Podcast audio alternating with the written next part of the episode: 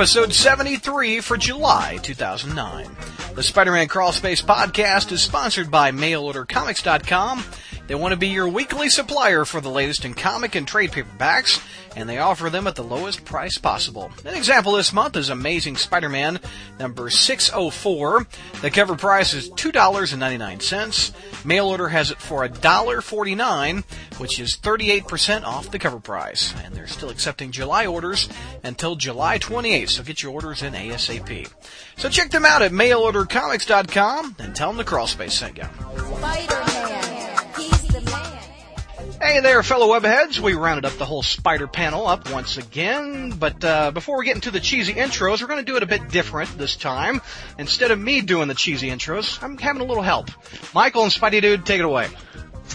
All right, on the panel this week we have Brad. Don't call me Chief Douglas. nice. We've got Jay. I'd pop a cap in Kristin Shepard's ass if she ever tried to shoot me like she did the other JRR. and, I love it. And Zach, I really like AC Slater over Jesse because that's how I roll Joiner. Wow.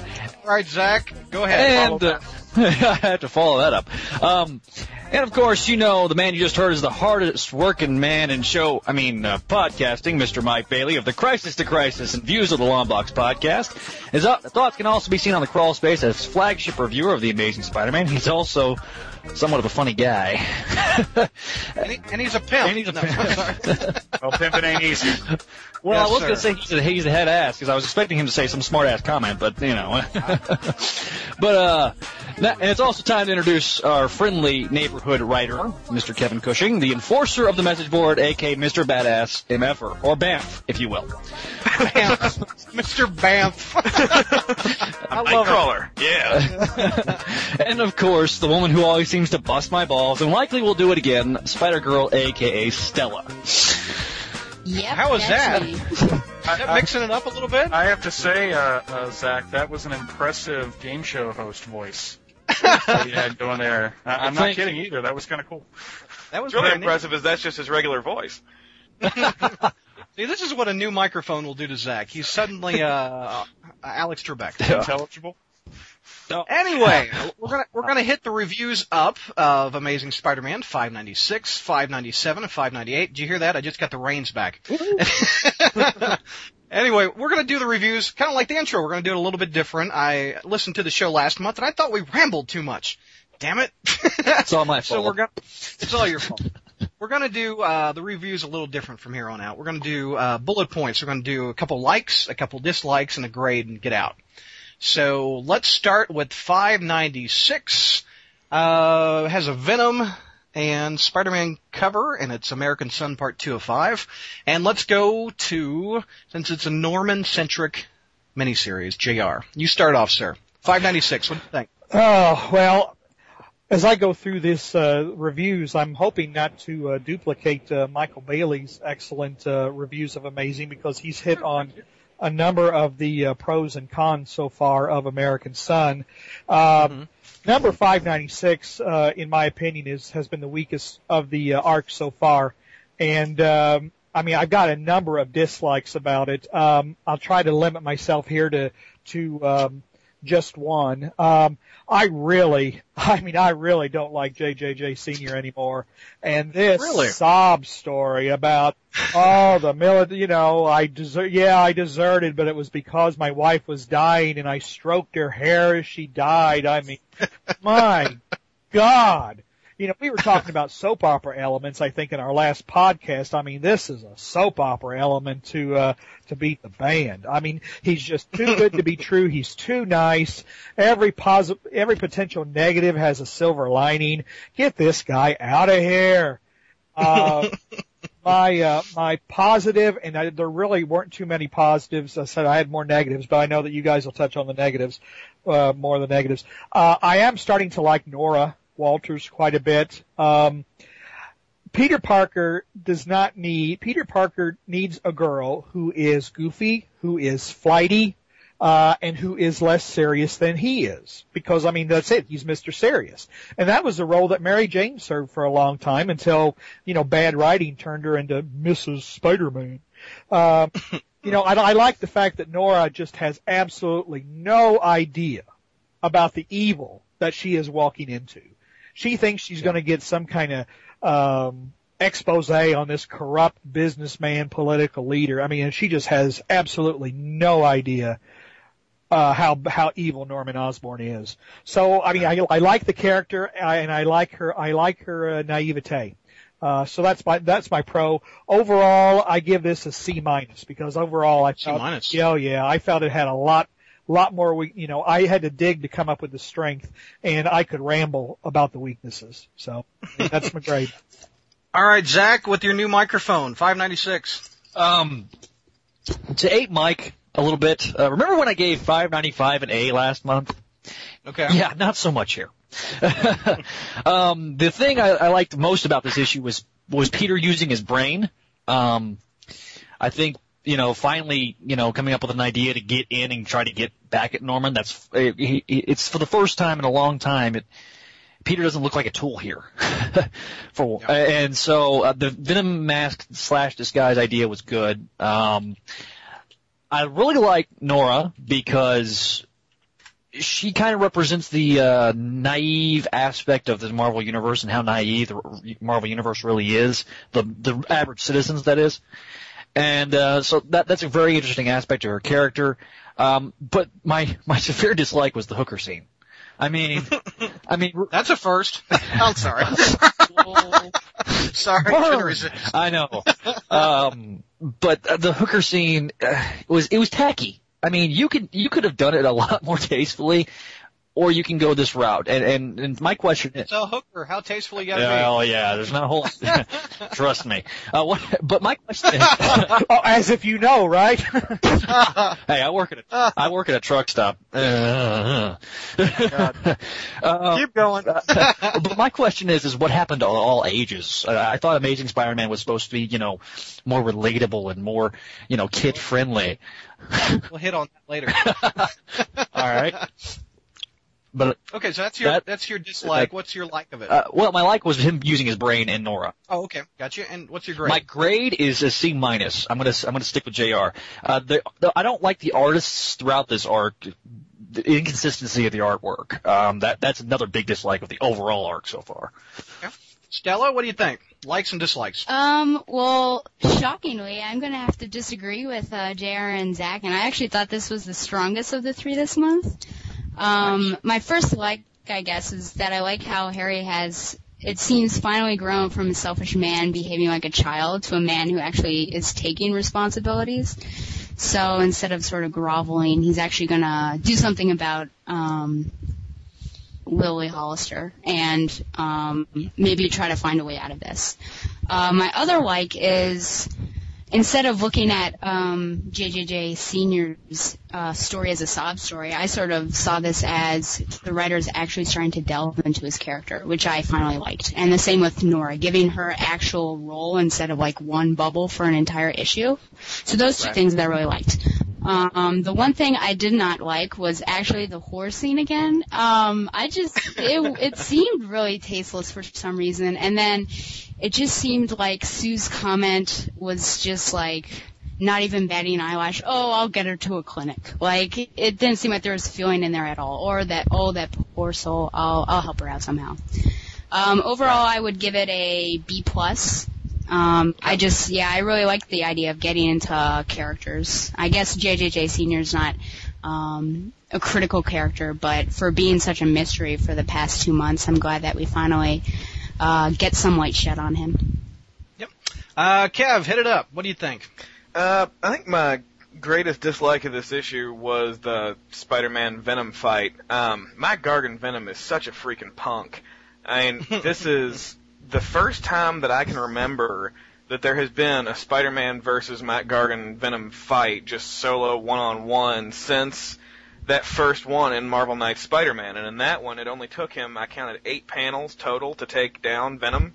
And now Yeah. this second time they're going after each other, it's it's supposed to be Spider-Man versus Venom, and he's just he's got it. You know, Venom's not a problem. We we got this. I called Sue Storm. It's all good. No worries. Bullseye's not even gonna notice there's a freaking fight going on.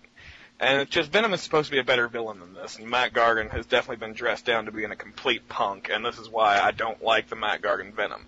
So Mhm. that is my big dislike of the issue. I've got a few others, but we'll forget them. Um, I did like a lo- the Yeah, I was ending. hit hit the likes. Yeah. Yeah, I did like the ending. Um, Mhm. maybe I'd just been avoiding previews and spoilers and such, but I was genuinely surprised with uh, Spider-Man getting in this new costume and going in as Venom. I thought that was uh, it was a very interesting way to take it, and definitely had a lot of potential. Uh, overall, the issue was not great, but it didn't manage to kill my enjoyment of the arc. Overall, I'm going to give it a C plus. Okay. Mr. Bailey. We Um, kind of already read yours, but reiterate, sir. I, I, I like Nora as well. I, I think Yeah. she's, you know, you know, everyone's kind of talking about the fact that she's, you know, becoming her own character, but she's just so damn adorable a- at the same time of how she's playing that poor security guard. Uh, I, I kind of liked the conversation between Jonah and Peter. I think it brought them together. Uh, my main dislike, though, was the booger of death. I, uh, no, seriously, I got to that and it and it ruined the issue for me, and I don't have that happen often. But you know, I, I didn't like the prostitute thing either. I thought that was tasteless and really out of place in a book that you know is supposed to be all ages. I'm not saying you can't explore mature themes, but you know, the book, you know, Bullseye killed something, killed a rat with a piece of dried snot, and that is that's not even funny.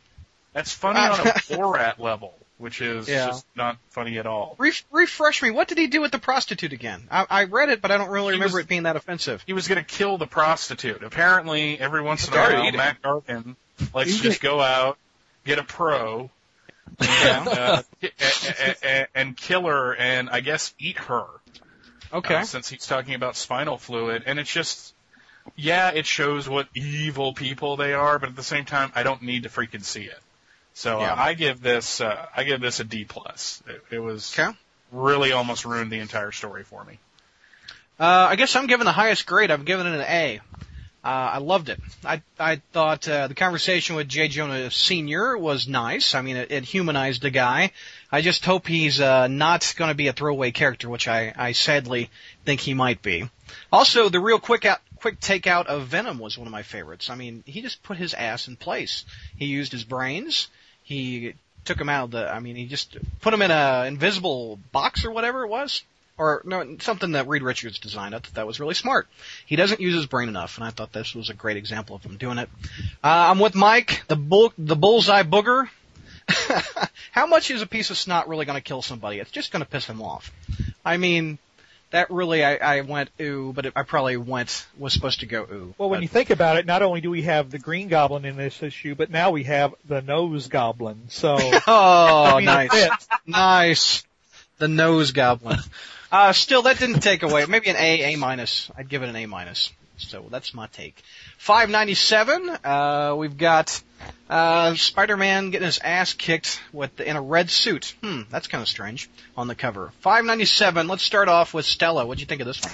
Um, well, I liked it a little bit less uh, than the other one, um, but still, it's good all the same. I'll probably wrap up, you know, 598. I'll say why I'm so shocked. But uh, for the pro, I was just really happy that it's not easy for Spidey to infiltrate.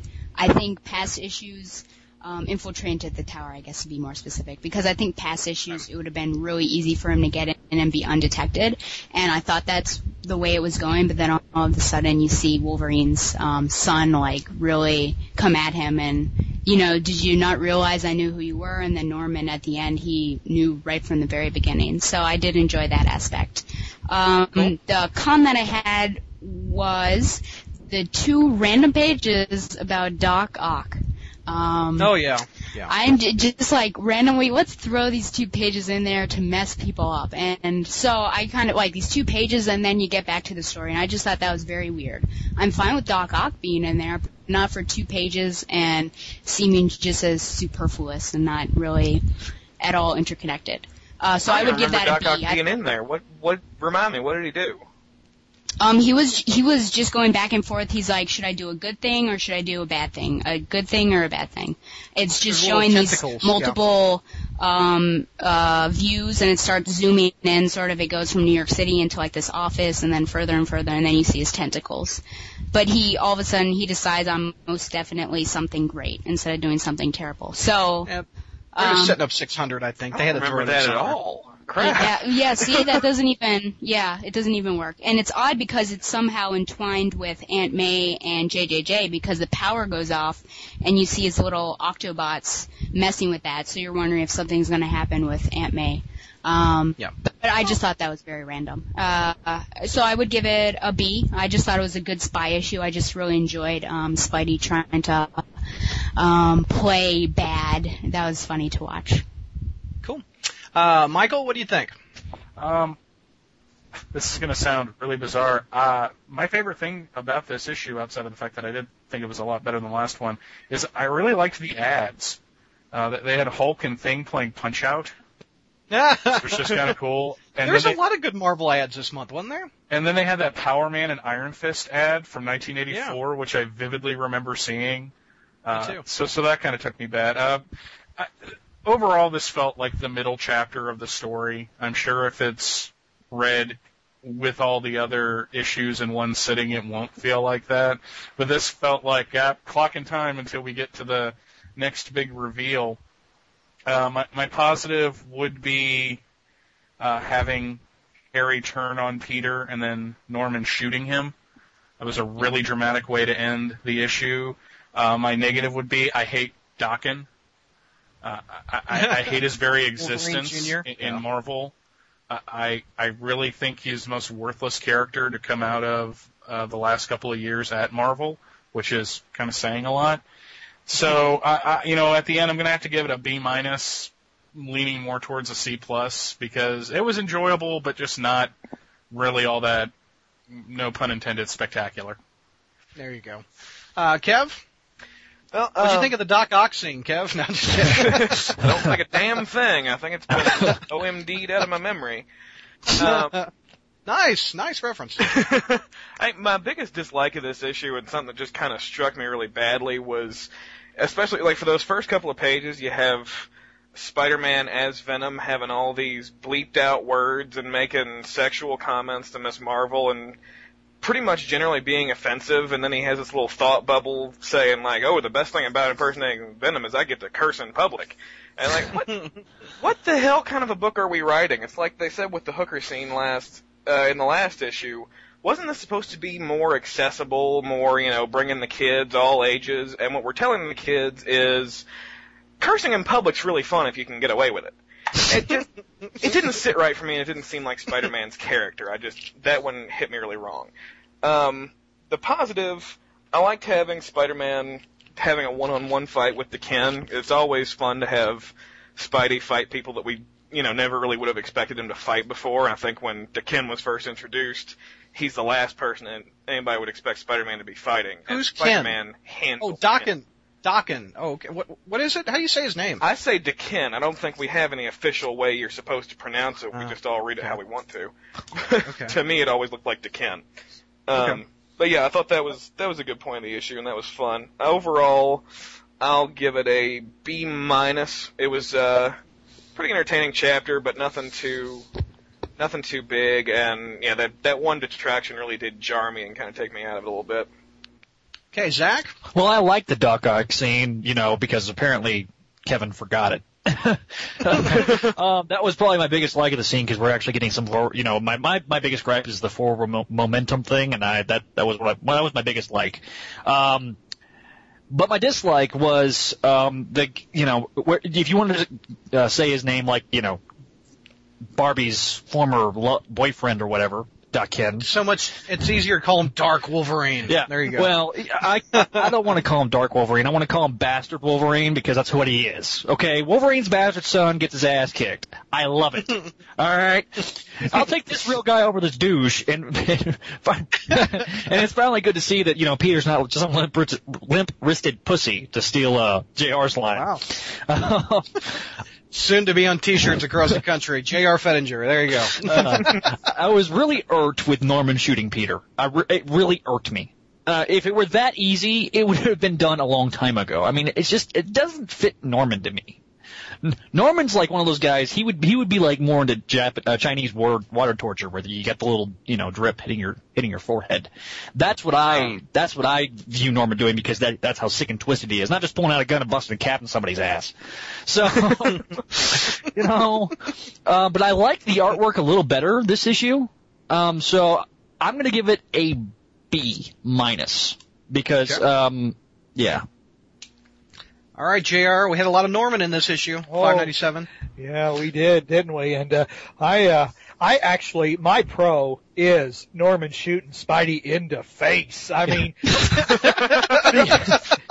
because because one, it. it turns it turns the whole superhero supervillain confrontation convention on its head. I mean, if you remember the first time Norman and Peter were face to face back in Amazing Spider-Man number 40, basically Norman told him his evil plan and then he started saying, oh, I'm such a pathetic person, I was a bad father, and he keeps going and going and going. Meanwhile, Peter's starting to free himself and then he gets free and then we have the big fight. Well, none of that this time. Pull out the gun and blast him. I mean, Norman, I mean, I, I know that Norman is an evil guy who likes to torture, likes to manipulate, but think about it. He's got a history with this guy. This guy has constantly tormented him, escaped his clutches, wiggled out of things. By God, Norman's not going to have it anymore. Boom! So I, I really, I really did like that. Uh, it's not typical Norman, but I think it kind of emphasizes that he has just had enough of this guy. And here he, uh, here he is, you know, actually arrogantly presuming that he can walk in right under Norman's nose and not be recognized. So I, I did like that. Um, my con, and I don't want to, I mean, I don't want to dwell on it too much. I did not like the maid, uh, Jonah Senior interlude because apparently not only is he this poor, pathetic, tortured soul, but he's also really a horny old bastard because he, because he tells May, or I could help you relax. You know, I mean, Jesus Christ. Oh, uh, hey, hey, It, you, it barely works out. Oh, come on, it barely works after 40. God, God knows how limp it's got to be at seven. Oh, Lord have Uh, mercy. hey, hey, J.R. So, so JR. I, did, I, did, I didn't like that scene. JR, that's why they created Viagra. And it gets worse if you read the annual. Just saying. oh, I haven't read the I haven't yet, man. either yet. So, What if you What if you mixed Viagra with the mutant growth hormone? oh my god. oh, jeez. Oh jeez. I really couldn't get a 12 inch Scarlet Spider then. Yeah, maybe then it wouldn't be a myth. then it wouldn't be a what? A myth. Oh, there you go. myth, myth, yeah, myth. because um, Stella debunked it. We're running gag. So, Jr., what's your grade on that one? Five ninety Overall, I seven. give this one a B. Okay. Uh, who haven't I hit? Michael? D- who didn't I hit? You I hit everybody but you. Oh, except me. Okay. Uh, 597 likes. I love the sneaking in the tower. Uh, him trying to protect Norman and the, uh, the cliffhanger. I mean, him shooting him in the damn head is typical Norman. I mean, th- Norman, um, he's, he's in a, a place of power. He's in every damn Marvel comic. And he wants to stay there and taking out this bastard who he's been fighting for 10 years right in the head is so what Norman would do, I think. Uh, the impact, the, uh, I thought the cliffhanger was great, but the impact I think is, uh, diminished a little bit by this weekly schedule. Like by the time I put that issue down and I read the next one was all of 30 seconds because I get my books all at once. But, uh, if you had to wait 30 days, I, I think it'd be a little bit more of a cliffhanger. How's he getting out of getting shot in the face? I think that's great. Uh, the cover was a bit deceptive. Why didn't they, uh, give, what's his name, Jimenez, a heads up that Spider-Man's in a black suit? I just, I don't know. Uh, still, this is getting an A out of me. I, I haven't enjoyed Amazing since, uh, I guess Flash Thompson. Uh, this much. I mean, I read all three of these at once. I put them down. I'm like, this is Spider-Man. This is what I want to read every month. I don't want bullshit stories, um, with, uh, anti-venom and all that stuff in the middle of it. I want Norman and Spider-Man going at it, and this was typical Norman Spider-Man. So A out of me. Two A's out of me this month, gang. You believe that? Yes. Yeah, you probably Yeah, we do because you you're probably do. Because I'm easy like Sunday morning. Uh, 598 is uh, a very beautiful cover of a uh, pregnant menace. And since Stella is groaning already, Stella, go ahead. What do you think 598? Um, my gosh, my con definitely would be that cover. And I remember when the slits came out, and I think I raised hell over on the message boards. I'm like, this is the dumbest idea ever. I can't believe they're doing this. Um, but despite my initial thoughts, American Son has turned out to be actually a pretty solid miniseries. Or well, I mean, I guess um, just a chapter in Spider-Man's life, and I would almost say that it was better than um, what was that? Um, oh dear, the one with Norman and oh, uh, with Romita Jr., yeah, uh, New Ways to Die, is yeah. I think Yeah, that okay. this one is kind of turning out. It seems like it's more solidly written than that one. Um, and let's see, my so that my pro right there is that you know it surprised me and I was happy with it. Uh, my other pro is the fact that um, Harry becomes American's son, but for good reasons rather than following what his father wants. So this could be an awesome smackdown between father and son. So I'm waiting for that. And um, I guess the one thing I didn't like was the oh the fact that the Lily Osborn relationship, um, Lily Norman to be specific, is just too reminiscent of Terra and Deathstroke from Teen Titans. So I just can't. I just feel like they're copying that, and so I just can't get that out of my mind. I wish they would have done something more creative than that. So I think that's my biggest um, thing against it. So I would give it a B as well. Okay. Uh, JR, let's hit you up. 598. All right. Um, probably no surprise. I'm a broken record. My but my pro this month is uh, or this issue is Norman just wailing on Spidey at the very end. I mean, his he has totally wigged out like we know he's capable of, and he's just displaying all of his murderous, rambling, psychotic rage, and he's just taking it out on on the man he hates most in the world. Uh, you know, and then of course he just keeps saying all these evil things like I'm going to kill and torture your family, but I'm going to let them know why. oh, just great supervillain shit. I mean, Norman is the man. Um, my big con, and that is kind of um, I alluded to it. Uh, I think maybe even in one of an earlier podcast, and I know that Michael even alludes to it in uh, his reviews, is that Spider-Man no longer seems to be the prime mover of the series events, particularly in this arc. Uh, really, the hero of the story is not Peter; it's Harry. I mean, it's Harry who's who's manning up. It's Harry who's facing his demons. It's Harry who's facing finally standing up to the man who's intimidated him all these years. You know, Spider-Man just spent the whole issue being tortured and and maimed, and uh, you know he's lying on the floor in a in a pool of his own blood. So, uh, you know, and and I just feel that throughout all of One More Day, I mean, Spider-Man has really been a, a, a one of the least interesting characters because he doesn't. I mean, I, I, it's kind of hard to explain. I mean, knowing now that the character is going to be perpetually Archie Andrews, he's never going to age, he's never going to mature, he's never going to progress. He's a boring character, and um, I feel that uh, really his place, at least in this arc, is being usurped by Harry, and I think that's a big. I mean, it's a great story. It's probably my favorite story since One More Day began. Uh, it's a great story, but uh, it doesn't really bode well, really, for the long-term health of the series. So I would say that's my major con. Um, uh, I would give the. Uh, I, I'm not going to touch on the the Norman impregnating Lily thing. Uh, Why? I thought you would. I would thought you would. well, I, I you know I want to. You know you. he's a potent. He's a potent Yeah, bastard. yeah, isn't he is, isn't he? Uh, you, you want, to, I mean, you wanted these to be short, sweet, and succinct. Uh, first of all, I don't think Norman had sex with Lily. I think he just impregnated her. I mean, Norman, Like Michael Michael Jackson style. Yeah, yeah. Oh God. Now, I knew we were going to bring that man's name up. Uh, you couldn't have. I mean, you couldn't have just let something, some kind of media presentation go by without a mention of Michael Jackson. That damn media. I'm part of it. I'm sorry, Jr. but uh, I, you know, I um, I don't think Norman had sex with Lily. Uh, Norman has already admitted that he does not love.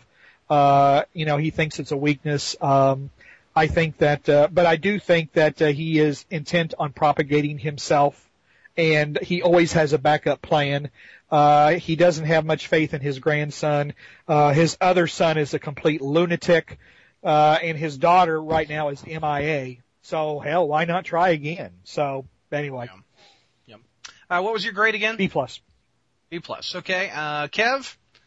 Um, my big dislike is kind of more for all three issues, but I'm saying it for this one because this is the culmination. Um, Nora.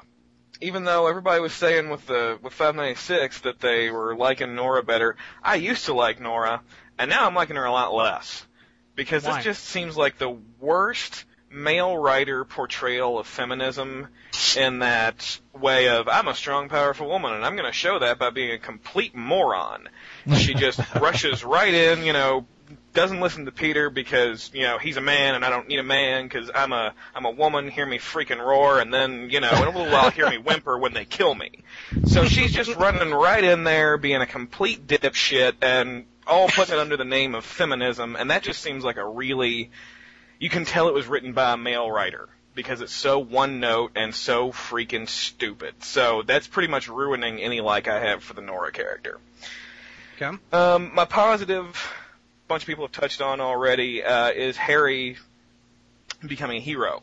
And I like that Harry's character is being explored a little more. And unlike JR, I think it's good for the long-term strength of the series that we have uh, developing such interesting, complex characters in the supporting cast. Sure, Spider-Man needs to be interesting, but in the long run, we're talking about thousands of issues have been published of Spider-Man comics, and sometimes you really need to feature that supporting cast if you want them to be healthy and help the book go on, like when Flash Thompson was the star of that great issue last year. Spider-Man's still there, but yeah, this is turning into more of a Harry story, but I like Harry. I like what they're doing with him. I think they're developing him very well, and I think him turning to more heroic tendencies, while I don't think it's going to last necessarily, has some interesting character possibilities. I I don't like the whole American Son thing, but that's tangential. Um, I will give this issue a solid B plus. Okay. Sorry, I, I put my m- microphone on mute. I'm eating Cheez-Its. Sorry. This It was our last- sponsor of the podcast is Cheez-Its. Yeah, no doubt. Hey, quit with that announcer voice, damn it. uh, Zach, go ahead. What you, what what uh, is your thoughts? Pardon me while I go on mute for more Cheez-Its. Um, my uh, my pro is Peter's not dead. Woohoo! I'm kidding. I like this issue because we're finally moving again. There's, I felt like the uh, speed and the pacing of uh, of the past two issues was kind of slow, and uh, you know, I, I, fi- I like that we're finally moving again. Uh, Lily's a bitch, and Harry grows some balls, and and uh, Peter gets his ass kicked by Norman for once. Um, my big con is um, apparently uh, Norman's libido is just off the charts because I mean he's carrying Norman's she's carrying Norman's baby, and uh, if and all the detractors are going to be yelling, "We've seen this already before." But um, I want I just want crawl space Harry to kick six one six Norman's ass. All right, cut off his head, shit. I mean, for God's sake, just cut off his head and just kick his ass. All right. Um, and our, it's also our third artist for the arc, and I think that's a new land speed record. Three artists for one arc. So, uh, you know, I give this I give this one a B because of the forward momentum and and Harry growing some balls and Peter getting his ass kicked by Norman.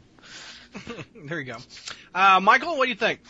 I'm gonna echo the ugly Demi Moore like cover.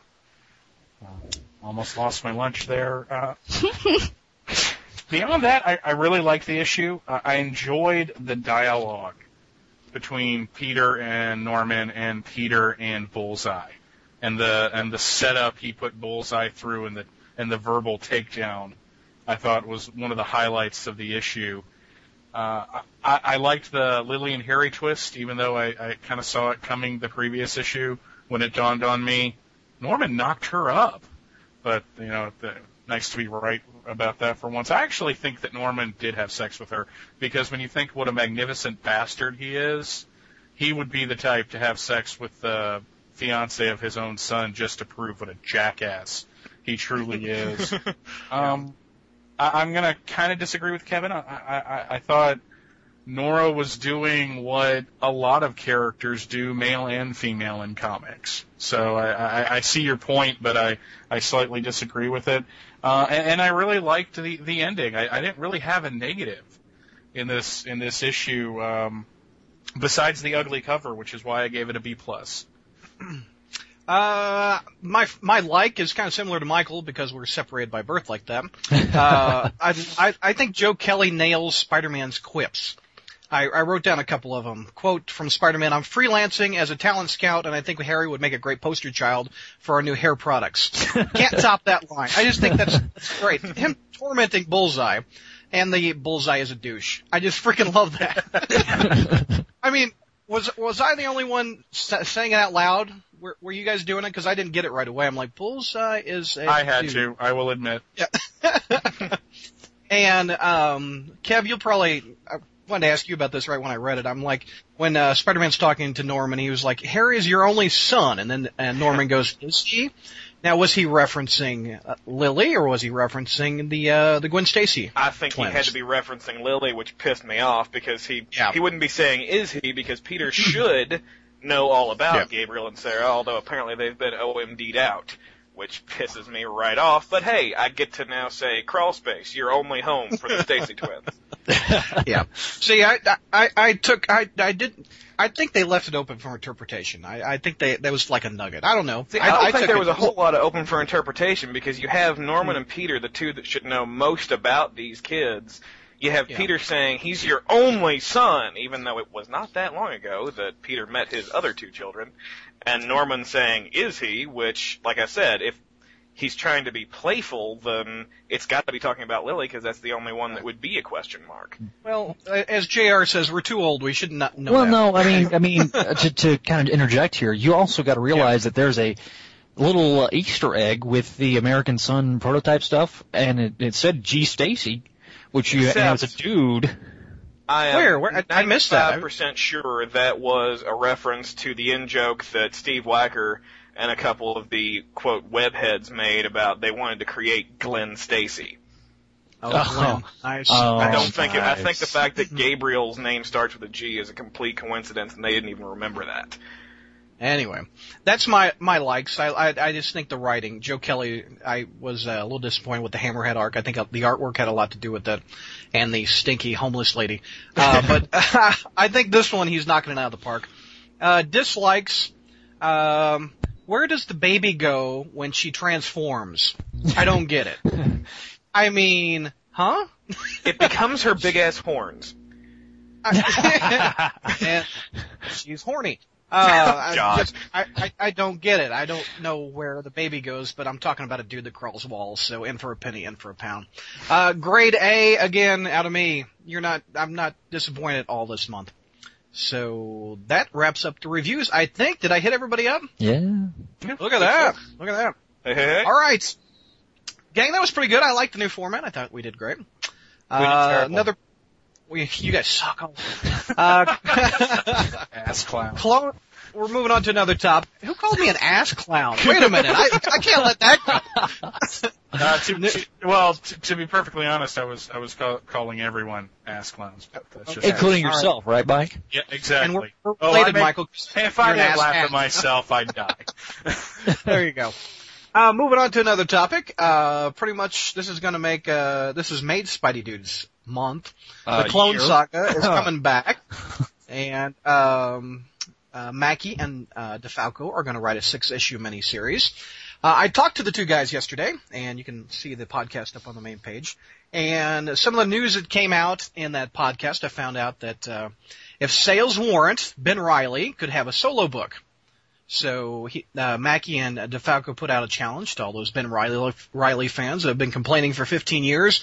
Put your money where your mouth is. They'll write a solo book if it warrants the sales. Sw- all right. All right, Zach? yeah, yeah, I'm, I'm great. And, and you know, just just to kind of give a little bit of backstory on this, I was one of the first websites to break the story as it was announced. So uh, it was before Newsarama and CBR. So I am very kind of I'm kind of proud of that. Uh, I want to thank the uh, loyal message board guys for finding it for me because I don't do French which is where it first broke. What I heard about that French hooker.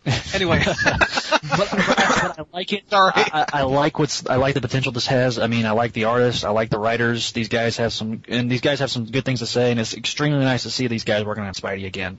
So, uh, you know, I, I trust that the story is going to be doing well, and um, unlike my disappointment for the annual, but uh, I'm really excited for the prospect of Ben Reilly coming back. I, I, I mean, it, it's and when he, said uh, alternate universe, what about six one six? I was like, ah, yeah.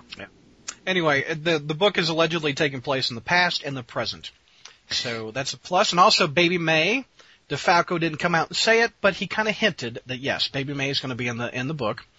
Also, uh, Kev, I made your day. Mackie is considering pitching a Morbius uh, title to Marvel. What do you think of that? Uh, much like Zach, that would pretty much make my entire year. I, mean, I like any Morbius project, but you know, if these guys were to be the ones to do it, that would be just fantastic. I mean, Mackie wrote some great Morbius stuff with his Peter Parker Spider-Man uh, several years ago, pre-reboot, and whew, that that would be a dream come true for me. And it looks like uh, Spider Girl is getting rebooted yet again in uh, a Web of Spider-Man anthology. Um, probably because that that family book sells so horribly. Like they introduced her mid story or mid run. Well, So- and I think it's really ironic that we have a book that's getting that a canceled book that's saving a canceled title. Yeah. I mean that's just that's just completely ironic Yeah. to me, and uh, I'm very happy to see to see that it's coming. Yeah, the, I mean it, it got reported by Rich Johnston on BleedingCool.com, his new website, um, and uh, I was. And you know we don't have the little traffic lights yet like uh, Lying in the Gutters used to have, so we really couldn't tell if the story was true. I mean, it, according to, I mean, the details that he gave were, it sounded pretty reliable. And then when Tom uh, mentioned it earlier this week, I just had to ask the question um, to to Tom and and, and uh, Howard. And if you haven't listened to, to that podcast yet, I would recommend it. It's fantastically fantastic. Well, thank you. Um, look, Jr., what do you think of this news? I know you're not the biggest uh, Clone Saga fan. Uh, well, I'm uh, I'm intrigued by it. Uh, unfortunately, I probably won't be picking it up right away because at you know uh, three ninety nine a pop. I just uh, I've I've stated my opinion of the three ninety nine comics. Um, I'm but I am intrigued. Uh, the Clone Saga is a major uh, part of Spider-Man's life. Uh, you know, regardless of what we think, what we might think of it and, and how it turned out, you don't forget events of that magnitude. And you know, Marvel basically has been, you know, forgetting it. They, they and they've been hoping that we forget it, but uh, but now it, apparently it's coming back, and I'm I am curious. Uh, I'll probably burn steal it uh, to see Right. where it goes. And, and they talked a bit about, uh, well, I talked to Tom about Baby May, and his original intention wasn't to kill the baby. He thought a natural progression of the character was to give responsibility to Spider-Man of being a father, which I think is a natural progression. Well, that, and that's that's what something that's defined Tom DeFalco's runs on Spider various Spider-Man books. He's all about the progression of Peter Parker, whereas we're not seeing that as much. We're seeing a progression of Harry's character, like in the current arc, but not really of Peter Parker. Um, I, I, I, I mean, Spider Girl really is the the culmination of of uh, DeFalco's run on Amazing Spider-Man pre reboot, and I think he finally has gotten to tell the story that he's wanted to tell uh, about Peter Parker. So I'm excited to see Baby May back in the books, and well, I mean, there's a shock ending, so we don't know what the ending is, and we don't, and he didn't, they definitely didn't want to give it, give anything away on the ending. So I'm very, very excited for issue. I'll be, I'm, I'm going to be excited for every issue, but especially for issue six. Cool. Uh, Mike, what do you think of it? Were you reading back when the Clone Saga was uh, going on No, about 15 years ago? uh, I, I wasn't. I, I, I want to read those issues. Uh, Yeah. I have some of them. Uh, I am picking up the the miniseries though, mainly Yeah. to support Mackie and DeFalco, uh, Yeah. and also because I I like what if type stories. Like you know this this is how they wanted it to happen. Uh, And and more than anything, I, I'm just I'm just I'm just happy for Zach. And, and, and I, I am too, actually. I am too. no, I'm serious. I, I I have always been of the type of person that even if I don't particularly care for something, or if I'm not like jumping up and down about it, uh, if somebody else likes something, then you know I, I'm excited for them. It's the same thing with Stella, Stella in the new Batgirl title. Uh, I Right. hope that she likes it, and I hope that it's good enough for her. Well, the good thing is that the two said that you don't really need to know any of the history to read the miniseries, so you can hop in right where it is. Yeah, and, So- it, and it appeals to all five demographics as, as Tom DeFalco's laid out. the ones that loved Yeah. it, the ones that hated it, the ones that have never heard of it, uh, and and want to want to check it out and are intrigued. And I hope there's I hope it sells well. That is an Stella- interesting point, Zach. I'm sorry to interrupt, Yeah. but you know, for a lot of readers, they have no idea what this is. Yeah. No. They've heard of it and they've heard overly bad things about about it uh, on the whole. So it is going to be kind of interesting to see uh, a new generation's reaction to it. As I, I was telling the two guys, I mean, there's a whole generation like Zach that this is their Spider-Man. The generation I grew up with was the Hobgoblin and the uh, Secret Wars. That was my generation. Jr. was the 70s, I imagine, right, Jr. Oh yeah. Yeah. So every generation has their Spider-Man, and strangely, a lot of them he's married. Anyway, uh, Yeah, I, I was actually reading the first Clone Saga when it came off the stand, so that's how old I am. 75 or something like that. I was being conceived. Uh, in a ish. Yeah. Whoa. Stella, was this, it- this predates your reading, doesn't it? 15 years ago? Yeah, it does. But I'm not, um, you know, unfamiliar with Ben Reilly. But like Michael, I'm just, I'm just happy that, um, that this is coming out, you know, and Zach isn't like a geriatric old man or something and can't appreciate it. So I'm glad it's coming out at this time. um, I- cane. Um, and similar to JR, I'm also intrigued. I'm just interested in how this is going to go, and if he does go off into um, a series, is it going to take place contemporary to what's going on now, or if it's going to be in the past in some sort of untold tales uh, of Ben Reilly? So that'll be interesting to see. But mainly we're happy for you, Zach. Aww. really, really, that's honestly, when I heard this, I'm like, this just made the dude's day. Uh, Because you've been talking about this forever. Uh, you know, it's been one of those since since really since Spider-Man 75. I've been wanting a Ben Reilly book. So You know, another interesting thing in the podcast, I'm giving you like the Reader's Digest version, but um, check it out.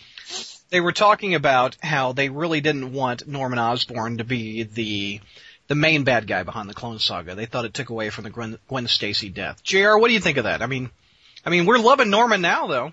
Well, I think uh, I I think uh, Norman was the only answer uh, Hmm. to the Clone Saga. I mean, I know that people say that Harry could have been or Doc Ock could have been, uh, but to me, uh, Norman was uh, the only per as as if they had wrapped it up within their the original six months, it might it would have been different. Uh, but after they dragged it on for two and a half years, and they already blew um, you know, they already blew one mastermind, the Jackal, out of the water, and they said, well, no, there was somebody really even bigger manipulating him.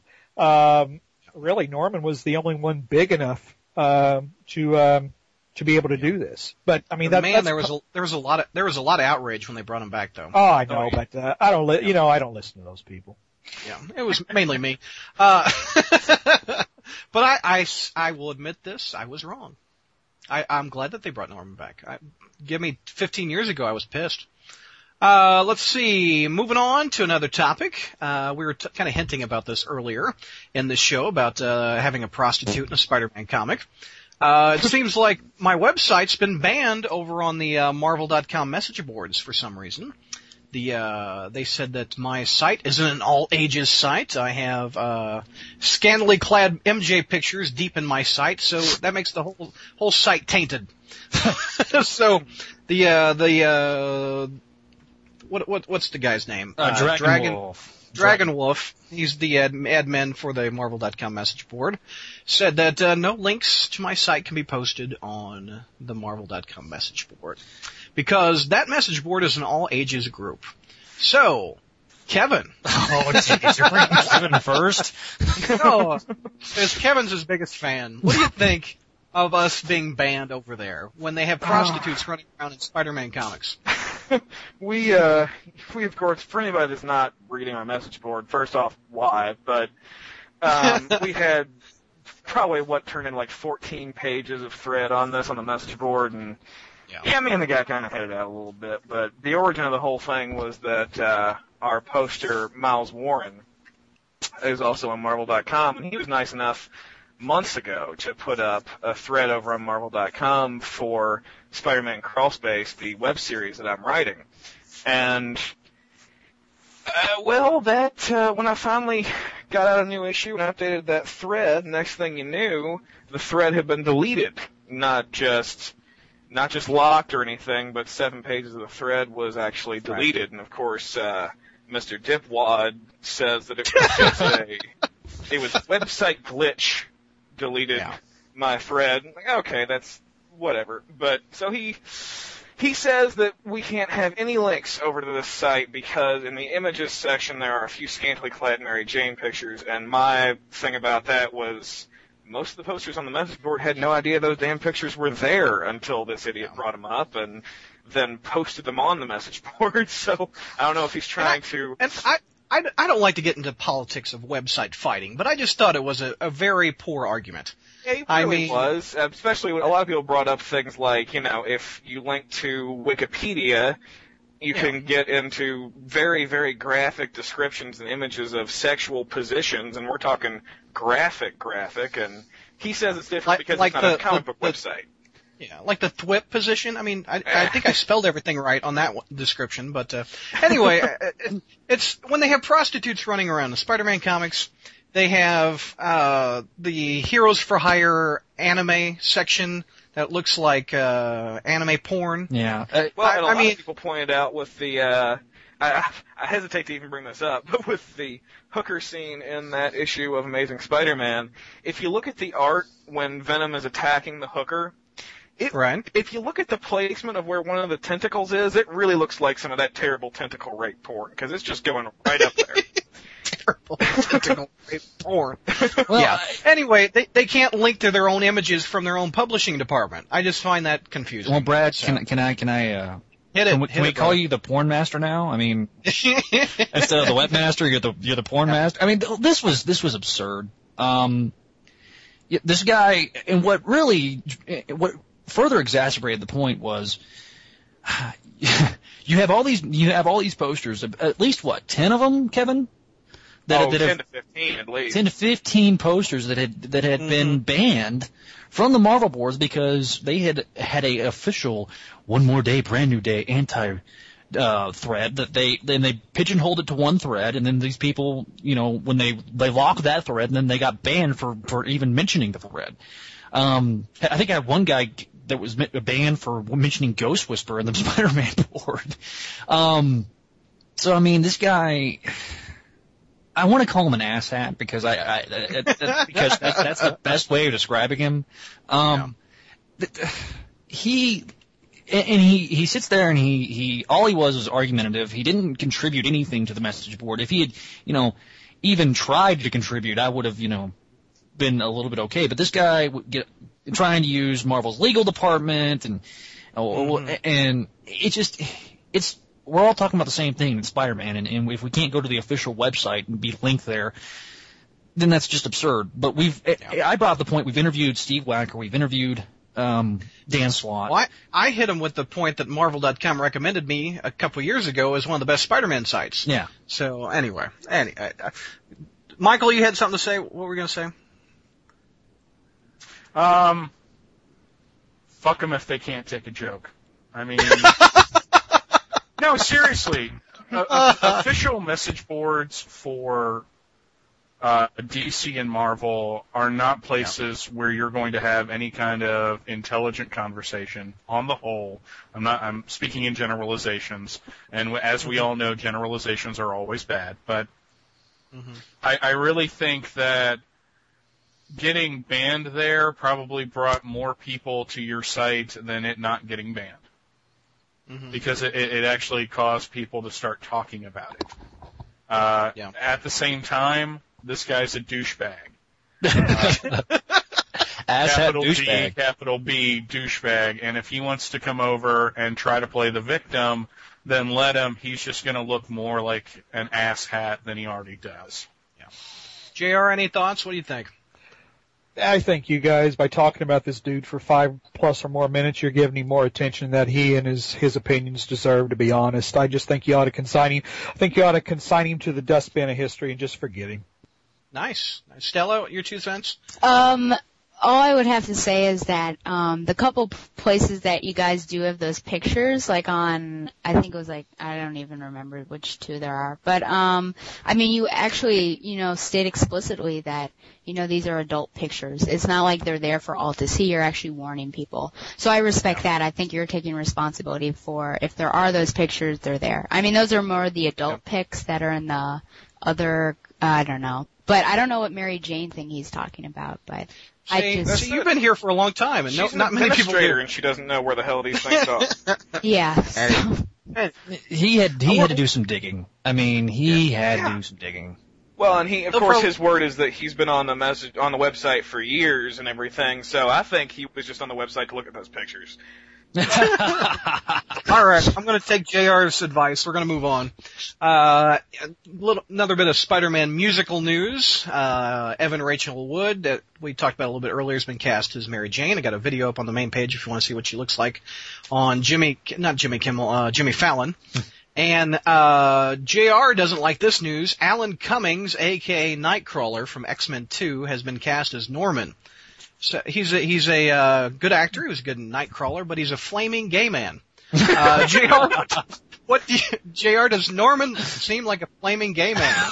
No offense to our gay listeners. I mean, just he's he's openly gay. You know, I've, I, you know, I've wrestled with that because, uh, just, uh, just because he's gay doesn't mean he can't, uh, ta pull the part off. Uh, I- I agree. but he doesn't, he just, al- Norman is an alpha male. I mean, Exactly. Norman is definitely an alpha male. Uh, this guy is, uh, a fairly, from what I've seen of him, uh, he's a Yeah. fairly slight build. Um, I, and I don't know who they're going to cast as Peter Parker. Um, I mean, they talked about that other dude from that Across the Universe piece of crap that Julie Taymor. Uh, They were directed. talking about uh, Adam Lambert from uh, American Oh, Idol. This Oh, that would. Oh, real. That would. That Oh, would hell. have connotation. uh, See, I think Spider-Man could be a little bit less alpha male than Norman. Norman has to be a badass. Like Nor- Kevin. but but but but Norman doesn't sing. Come to think of it, you know. yeah. I mean, that's the thing. You're talking about a musical, and a Yeah. musical just plays by different rules. I mean, we've already mm-hmm. got. I mean, if you've, if you've heard about the the the, the actual story, there's also this mythical female spider figure. That almost seems like a, a gender twist on the J. Michael Straczynski thing, uh, you know. So, I mean, there, it's not the Spider-Man of the comic books. Um, frankly, I think this is the dumbest idea since the Star Trek opera that was planned at once. Really? oh yeah, at one time. I never heard of that. Oh yeah, they there Well- was this. This is this is several years ago, but they were planning a, originally planning a Star Trek opera, which thank God I you know I can just imagine Spock saying logical. Why must I be logical? You know, and me just throw, you know, and me just throwing up in my seat. Uh, I just threw up in my mouth a little bit just now. Yeah. Yeah, but uh, and that's the Can you that's do, the uh, only singing I'm doing during this podcast. So I mean that's Oh. a warning for the on the message Damn board. I'm not doing any more singing. Uh, but you know a musical plays by different rules. Um, Yeah, you know, I and mean, Alan that- Cumming, that- Alan Cumming does clean up nice. I've seen him on Mystery. Yeah. He does clean up nice. So Okay. it's just it's uh, I I you know it's not my bag, and uh, I I, I doubt neither. that I'll see it. So Well, Bailey, what were you saying? Jr. Jr. hit it on the head. Uh, a musical. I I don't know if anybody besides Stella and I uh, ha- have actually gone to see a show in the theater. I, Uh, I used to be a theater guy. Yeah, uh, you know the. Uh, I, I just didn't know. I wasn't trying to pigeonhole anybody. I promise. um, I was I was feigning offense. Okay, very good. I'll say something really offensive later, and we'll make up for that. Anyways, no, but but it's just how how is he going to be able to project the character to the cheap seats? Is going to be you know the uh, the real test of him in this role. Uh, he has a good singing voice. Uh, I hope it's not too um, heavy because, in my experience, he doesn't have a very heavy singing voice. Um, but I think he can pull it off. He's a good actor. I mean, if you could be in Josie and the Pussycats and and come out of that alive and Son of the Mask, I, I think you could pretty much do anything. So, Wow. uh, I would not put that in my resume. now, So Stella, you've been in a Stella's been in a musical, right? Yeah. Little Shop of Horrors, right? Yeah, I've been uh, I've been in three different ones. I was also uh, Dorothy in Wizard of Oz. Um, so I know what it takes, you know, to do it. Um, I think my biggest problem, because I actually respect Alan Cummings as an actor. I haven't actually heard him sing, so I don't think I can comment on that. Um, I think he can probably do dark. Um, and I mean, I don't really think the fact that he's gay really doesn't mean anything because I would really guarantee that at least 75% of the male population that are that are on Broadway are gay. So that really doesn't mean anything. You know, if he's a good actor, you're not going to be able to tell if someone's gay. I actually just don't like Evan Rachel Wood for it. That like looking and maybe acting like her, that's fine, but I just don't like her singing voice. And I guess it's perhaps I'm used to actual Broadway stuff. Um, and you know, you need to be able to belt it out and actually carry a vibrato and everything. And obviously this is rock opera, so it's different, but there are tons of people that are probably better suited for that. Like Idina Menzel was in Rent and she was in Wicked and those are two different zon- genres and she pulled it off wonderfully. I just Yes, don't think did. that Evan Rachel Wood has a strong enough voice to do that. So, She she looks the part. I think. she does. yeah, I think looking and probably acting she can do. I just don't. The the singing, I'm not, you know, and I'm a little tentative about this whole thing in the first place because I've heard about Superman the musical. I know Michael Bailey has as well, and so that did not turn out well. I, I own the cast like, recording. Yeah, Wow. just hope Wow. that this is Uh, not a bomb. So I, I will I will add one thing. If you guys thought this was bad, y'all know who Meatloaf is. Oh, Right. jeez. All, Oh, all, all of his really big hit songs. I do anything for love. The guy Jim Steinman that wrote all those songs Right. did write a Batman musical at one point that Wow. I have heard some of the numbers from, and uh, we dodged a bullet on that one, guys. Classic. It was as bad as Schumacher. uh, it was a musical version of the first movie. Oh, God. oh, I, I I just threw up in my mouth again. Thanks. Uh, one thing I feel I should clarify about this whole prospect, though, is uh, I have a friend who goes to a theater school in Florida, and her friend has actually gotten very far in the audition process to uh, be Peter Parker in this musical. And according to him via her, they are definitely casting two different actors as Peter Parker and Spider-Man. And because of that, I'm wondering if they might be casting two different actors as the Green Goblin and Norman Osborn. And just looking Ah. at Julie Taymor's quote about Alan Cumming, all she says is Green Goblin. She never says Norman Osborn. Comic Book Resources hmm. mentions him playing Norman Osborn, aka the Green Goblin, but that's just an assumption. We may have Yeah. a completely different actor for Norman Osborn, and I think as the Green Goblin specifically, Alan Cumming would be fantastic. Hmm. Hmm. Yeah. Yeah, because I mean, because he's gonna have a. I mean, Norman will probably have a. I don't know. I, when I think of the Green Goblin, I think he kind of has like a, has a that laugh. You know, it's kind of a shrill.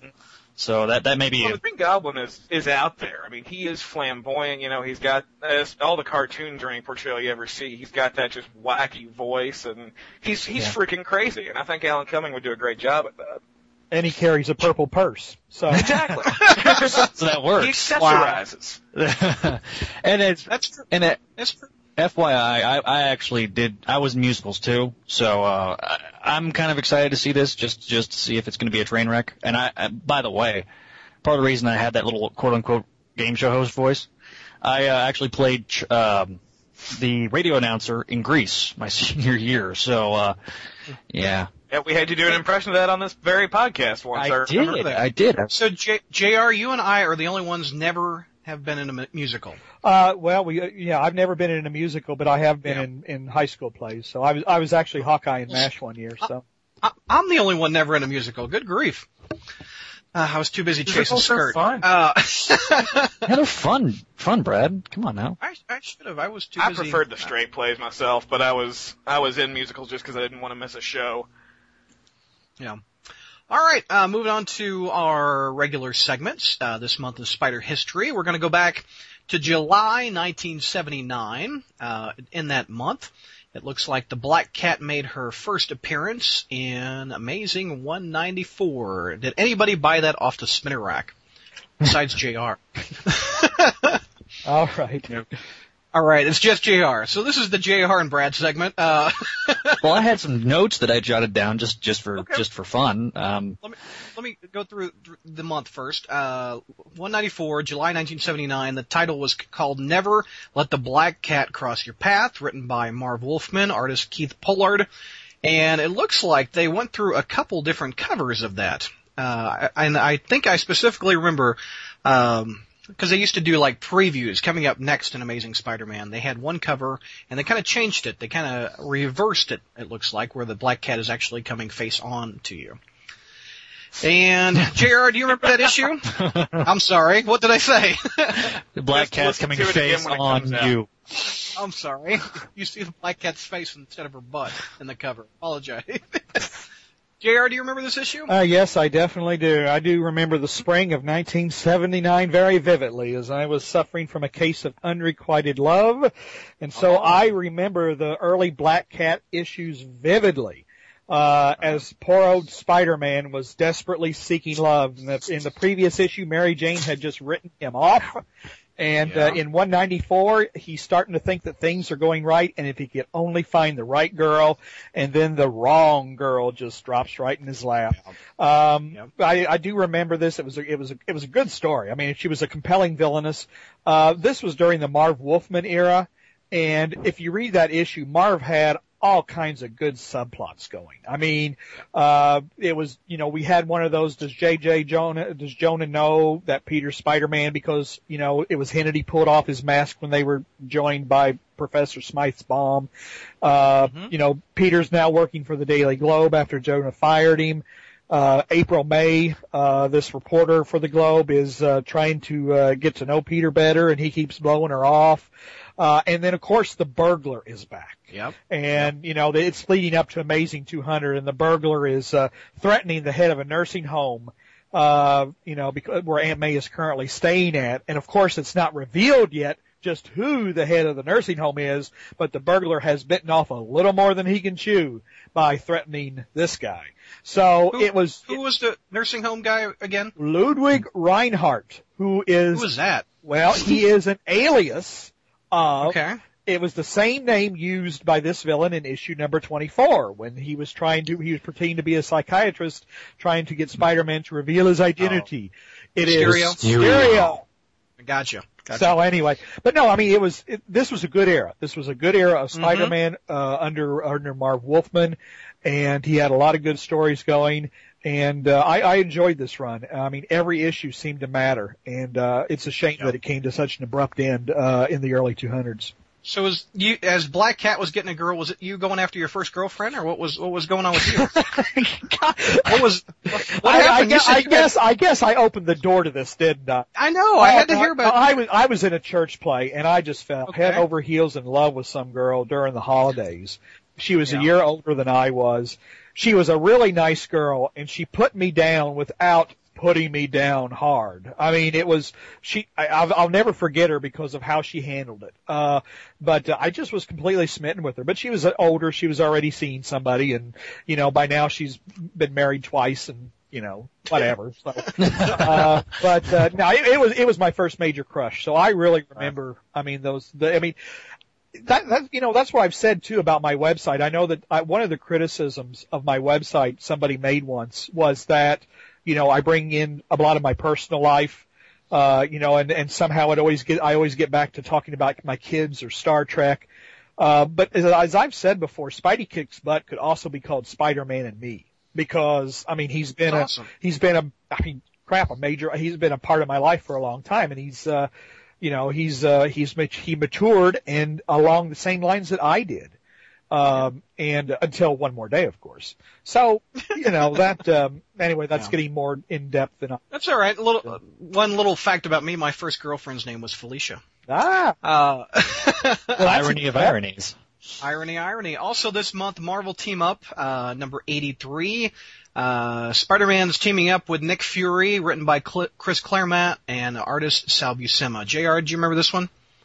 Marvel Team Up. Oh, absolutely not. I stopped by at Marvel Yeah. Team Up after the uh, Captain Britain Yeah. Team Up around 65 or something. So no, I Also, Spectacular Spider-Man, I'm sorry, Peter Parker, the Spectacular Spider-Man number 32 came out, written by Bill Mantlo, artist Jim Mooney, a story titled A Zoo Story.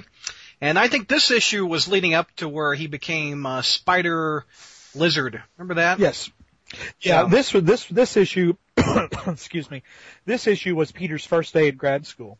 Uh, Okay. This is and this uh, this is another era where Spider or uh, Spider-Man had just after two years of being pretty mediocre. Uh, Spectacular Spider-Man was finally starting to take off, and uh, Mantlo uh, put him in grad school and introduced him to Deb Whitman and, and some other characters. So uh, this was, um, I mean, this this was a good era of Spider-Man. It really was. Yep. Yep. He also made a an appearance or maybe a cameo. Well, he's on the cover of Uncanny X-Men number 129, again written by Chris Claremont and artist John Byrne. Do you remember was- this one, anybody? He was in there all of like three seconds. He popped Okay. down, talked to Scott Summers, and the girl he was. Was this when he was with Jean, or was this when he was with that girl he was pseudo dating? Candy?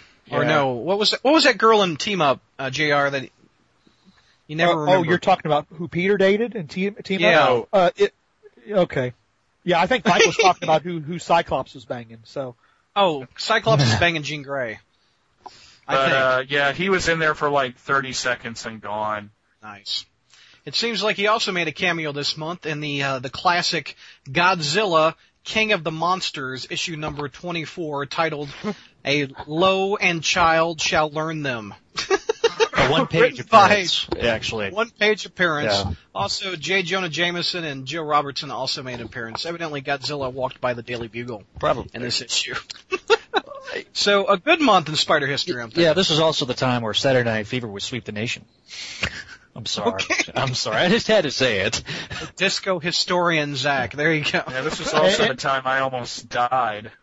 So You almost died? wow. Why'd you I almost die in was- 79? I was I was about an hour or two away from Three Mile Island at this point. Okay. And on March 28th, it did a good job of trying to melt down. So no one remembers this. No, I did do. Well, I was like five, but So Yeah, yeah, I that- remember. I that- that's what that's what I remember of that. well, it's it's based on the movie The China Syndrome. The China Syndrome was based on that, right? Yes. Yeah. Damn that. Uh, what's her name? and Michael Douglas. Jane Fonda. Jane Fonda. Damn Anyway. Jane Fonda. For Hanoi Jane. What, Stella? Oh, just because I've actually read this, uh, read Amazing Spider-Man 194. Um, Uh-huh. That I think one of the key things that everyone remembers Black Cat for is like um, raising Spider-Man's mask and kissing him, and I think I've seen that in every media since that issue. Because it's been in, you know, the 90s TV series. Um, it's been in, I think, some of the games. I've seen it in the new TV series, so I think everyone will always relate that sort of half-mask kiss uh, with Black Cat. She always raises. Was she the first female to do that? Going to JR for that one. As opposed to Yeah, the first think- man. the first, yeah, the first man. Yeah, sorry. Do you I remember think so, I think kiss- so, but I'm not sure. To be absolutely honest, I don't know if Princess Sure Python tried it or not, but uh, it was. It's Wow. certainly the most memorable one. Yeah, yeah. I, you know what? I think the Black Cat in Spectacular Spider-Man during the '80s was the first upside down kiss I ever remember seeing. I think I posted an image of that a couple of years ago, where they used a scene in the first movie. But I think the Black Cat got an upside down kiss before Mary Jane ever did. Well, I think uh, Bertoni Beetle needs to get on it and put it in the Spidey Memories part. okay. All right, we're moving out of 79. We're going to 2000 and late. Uh, never mind. Sorry, a little Black Eyed Peas. Uh, let's plug uh, the Crawl Space comic. Kevin, you have a new issue out, sir. Yeah, finally the uh, Kevin Smithy and wait is over, and I got Crawl Space number six is up right now. It's Spider-Man Black Part Four, and the full-out origin of the Black Spider. Which, if you haven't read number five yet, read that ending. I'm not gonna blow who it is, but it, it's pretty damn big. Yes. By the way, I've read issue five, loved it, Ha-ha. and I still need, I still need to write a review for you. But I really I I dug it. So you, you get an A out of me. Ah, thanks, man. I've been waiting for you to read it. I, I miss those Brad Douglas reviews. I, I I like the twist. I haven't read six yet. I've been busy. Been dealing with clones. Well, you're uh, you're better than most people at that point, then, because most people looked at the ending of number five and said, "Holy hell, that's crap," and then they had to read number six and say, "Okay, I actually liked it." What are you saying, Zach? Uh, well, I was going to tell Kevin. I'm going to quote a uh, one of my favorite movies of all time, Team America: World Police, and and say, "You sir, you have balls. I like your balls." Because like this issue, like in a china shop? What are you talking about? balls, Same Like- ball, like just running up the race? testicles. Oh, test. I- I'm like running with the running in the streets with bulls. that that I'm just doing it in the act. Huevos. Huevos. I like your huevos. Um, I think, sir. but man, Kevin, you you rocked. Uh, uh, did I catch you off, Brad? Oh, uh, you're you done? Oh no, my huevos are fine.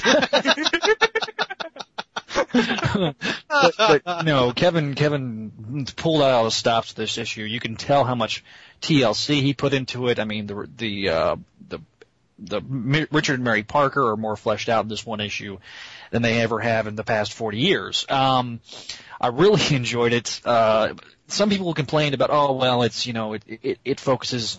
There's really not a whole lot of plot advancement, but when you get such an engrossing story like this, uh, the story of this character, the Black Spider. I won't give the uh, name away, the alias away, but um, you really, it's like it's like eating a sandwich and uh, the biggest sandwich you can possibly get and being full afterwards. You know, it's it's it's that feeling of of man, I just accomplished something, and, and you really five five dollar crawl space. Sorry, well, I couldn't resist. well, yeah. yesterday I had Subway for lunch, so it's okay.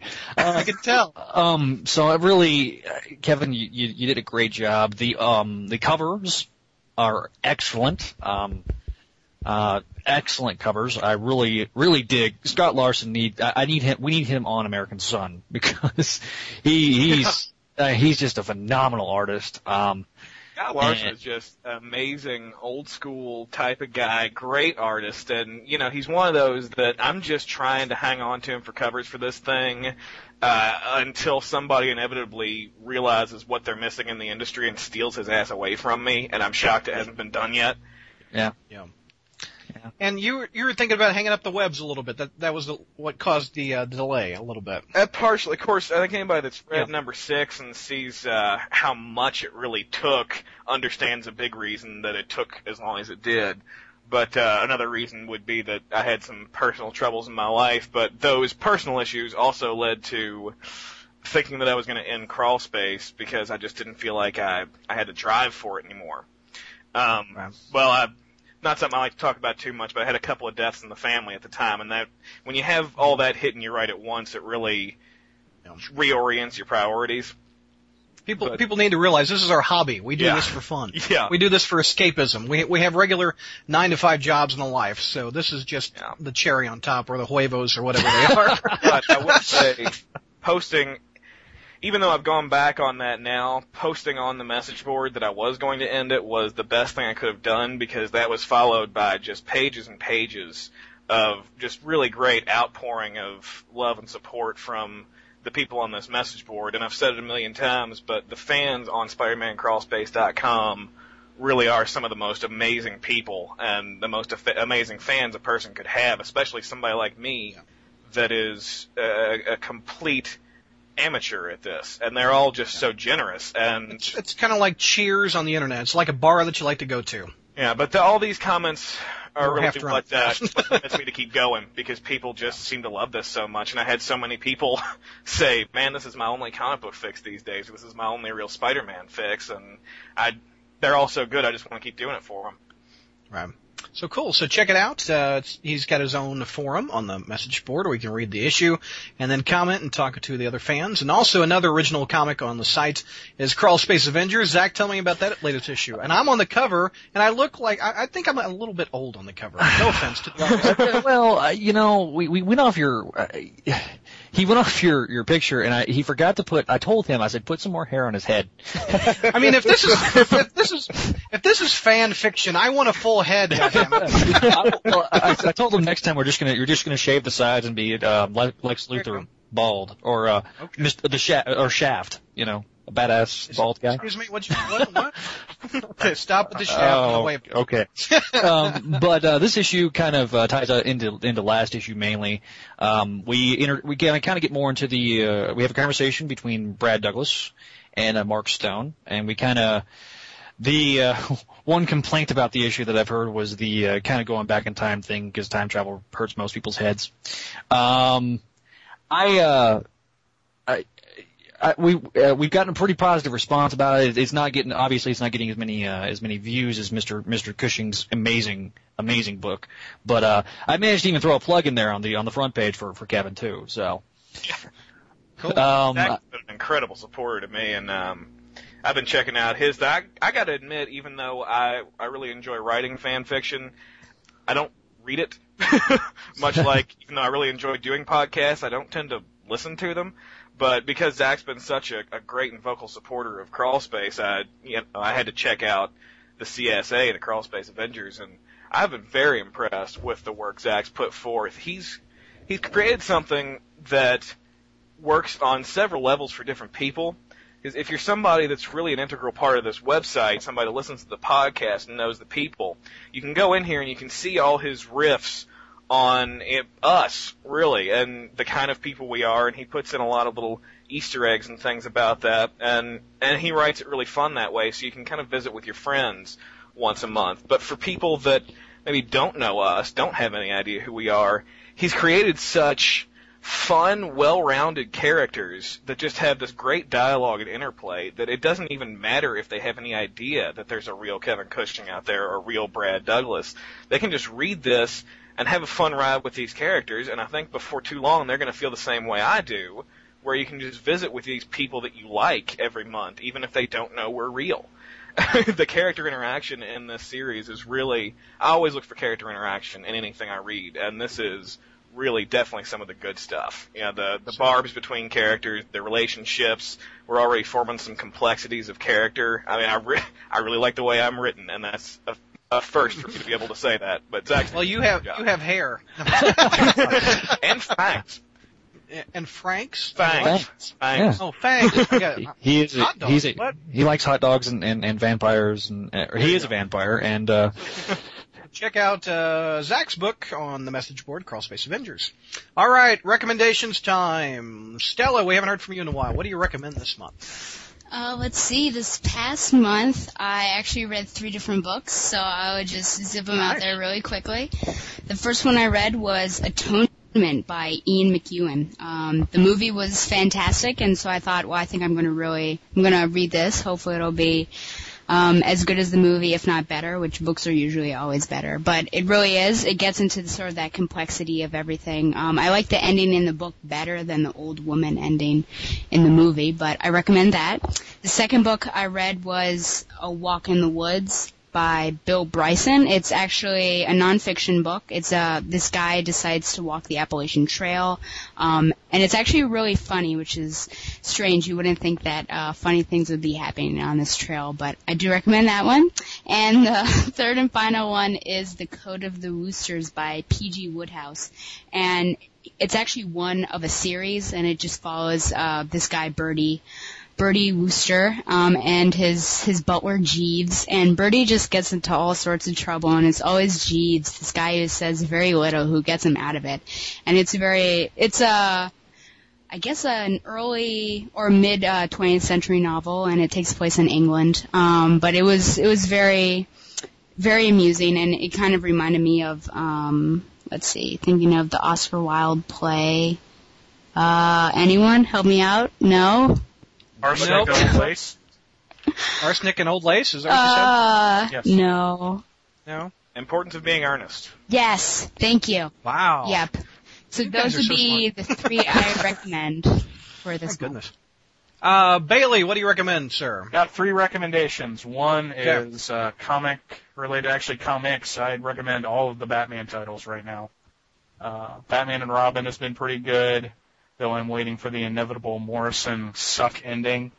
Uh, he always goes off the rails right there at the end. Uh, Detective Comics, written by Greg Rucka, who is one of my favorite writers, uh, had a solid opening, uh, and it has a question backup, which I'm kind of ha- happy with. Red Robin, not quite liking how they're The ha- treating Tim Drake. The ham the hamburger shop, Red Robin's. No. Exactly. Okay, nobody's heard of Red Robin. Yeah, That's yeah. No, I've heard but- of it. Okay. Streets of Gotham was good. Gotham City Sirens is a little too cheesecake for me. I'm probably not going to be sticking with that, but it was written well. But best of all was Batman by Judd Winick. I was really surprised because normally I don't like his work. Uh, also have a magazine to recommend, uh, Back. Issue, which is coming out this week. Uh, latest issue of Back Issue has a pro to pro interview with J.M. DeMatteis and Mike Zeck about Kraven's Last Hunt, but it also features my very first published article. Whoa. I, uh, yeah. I uh, wrote an article about the Luthor Brainiac makeover from 1983, and it's being published, and I'm really excited about that. So, yes, I'm using my recommendations to pimp myself. What Uh, was, one more time. What was the name of the magazine? Back Issue Magazine Okay. I'm gonna have to go look for that. and Nice. uh, twomorrows.com. Uh, TwoMorrows Okay. Publishing puts it out. And finally, a, a novel called It's Superman by Tom DeHaven. This came out at the end of 2005, and it is a great take on Superman's origin. It is set in the 30s, and you have this very sweeping story where you're dealing with a Clark Kent coming to terms with who he is and what he has to do, uh, set against the backdrop of the Great Depression. Uh, DeHaven really captures the 30s. I mean, half the names he references as far as movie stars and musicians, I don't know. But the fact that he listed them all impressed me. I'm like, wow, I actually feel like I, I am in this time period. And Nice. if, and if you get a chance to find it on audio, a guy named Scott Brick read it, and I don't usually like to listen to novels on tape because I like to read the novel, but I found in this case it really brought the story alive in a way that just reading it didn't. So those are my Nice. recommendations. Kevin. Well, uh, Bailey kind of took one of mine, but uh, just to, I guess, further elaborate, I've read the first issues now of all the new and relaunched Batman books, and out of all of them, I highly recommend Judd Winick's Batman. Um, I'm kind of alone in this, but I really didn't like Grant Morrison's Batman and Robin. Everybody else seems to, but I just I had a problem with the villains. It seemed like it was just kind of creepy and disgusting for the sake of being so, and I don't enjoy that. But Winick's Batman to me is the kind of Dick Grayson as Batman book that I want to read. And if you're somebody like me who's a fan of character and who's a fan of that character in particular, I recommend reading the solo Batman series because that was just fantastic. Um, I'm also going to recommend Dark Reign Elektra, the miniseries. Uh, I've not been following Dark Reign that much, and that's not the point. But I, I really like the character of Elektra, but I don't feel like she's ever had a really good solo series. And what Zeb Wells is doing with the series, and Clay Mann's doing art that makes it feel a lot like the recent Daredevil books. Uh, it's just really great stuff. Uh, Elektra is fairly wounded, so she's mostly silent through the whole thing, but uh, she's just as dangerous as she's ever been. We've got her fighting Bullseye as the Dark Reign Hawkeye, and it's really, really solid work. I'd love to read an Elektra ongoing by these guys. If you like that character at all, pick it up. Um, TV recommendation. I think I recommended this back during its early run three or four years ago, but uh, if you were like me and drifted away from Rescue Me because it honestly started to suck out loud in its third and fourth seasons, come on back.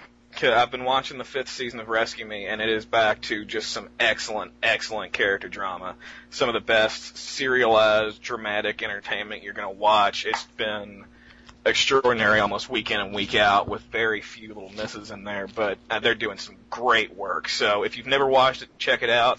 And if you drifted away because it lost its way, come on back because they're better than they've ever been. Nice.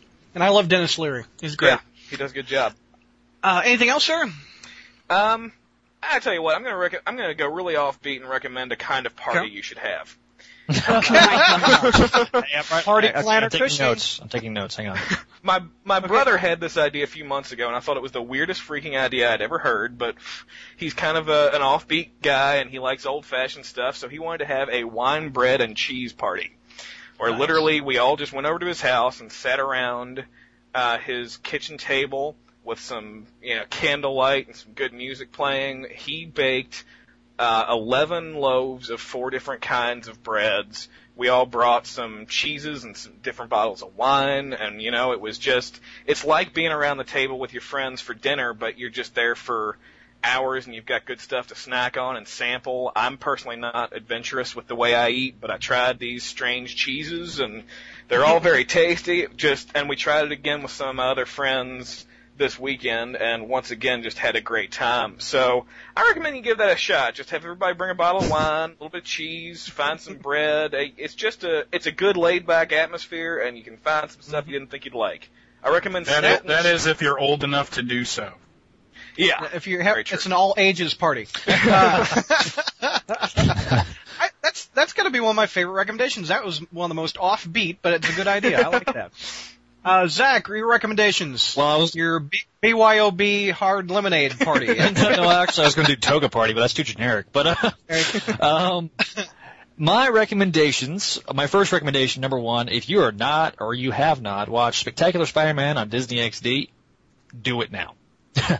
the second, se- if anybody was disappointed by the end of the first season, um, because some people didn't like Venom, uh, do- pick it up now because they they pick it up and hit the ground running, and it's uh, there are four episodes in. I have not watched the latest episode, but um, they're uh, the first three episodes were fantastic. They had Mysterio.